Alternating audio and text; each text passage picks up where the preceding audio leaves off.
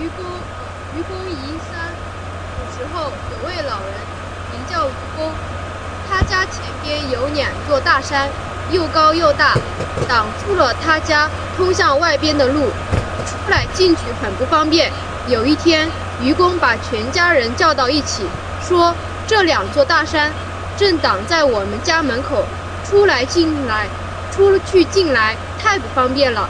我想把它搬走，你们看好不好？”儿子、孙子们都很赞成，只有他的妻子没有信心。他说：“你都快八十岁了，连山上的一块石头也搬不动，怎么能搬走这两座大山呢？再说，那么多石头又搬到哪儿去呢？”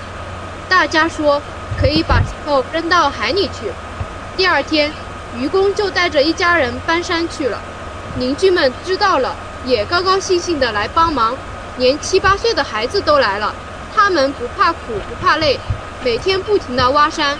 有个老头子叫智叟，看见愚公他们在挖山，觉得很可笑，就对愚公说：“你这么大年纪了，连一棵草都拔不动，怎么能搬得走这两座大山呢？”愚公听了，笑着说。你还不如一个小孩子。我虽然快死了，但是我还有儿子，儿子死了还有孙子。我们的人会越来越多，山上的石头会越搬越少。只要有决心，就一定能把山搬走。智叟听了没有话说了。愚公一家搬山的事感动了上帝，他就派了两个神仙，把这两座山背走了。二。把国王骗下马。一天，国王骑着马，带着卫队要去打猎。人们看见国王的马队过来，赶快让路。但是只有一个人人在中路中间慢慢的走。国王看到后很生气，他命令卫士，快去把那个家伙给我抓过来。卫士把那个人抓来了。国王一看是阿凡提，国王生气地说：“阿凡提。”上次你骗了我一匹马，今天你又对我这么没有礼貌，我一定要把你杀掉。那怎么行呢？阿凡提说：“国王，你想想，你不是要和我比赛谁聪明吗？我把你骗了，证明我比你聪明。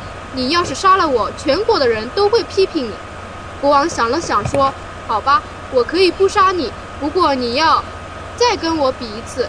如果你这次把再把我骗了，我就放了你。”阿凡提说：“这次你让我做什么呢？”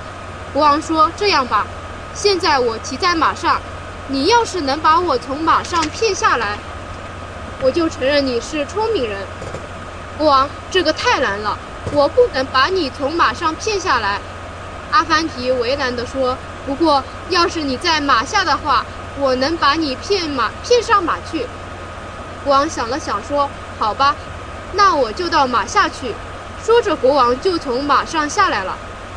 国王下马后，阿凡提哈哈哈地笑了起来。国王奇怪地问阿凡提：“你笑什么？”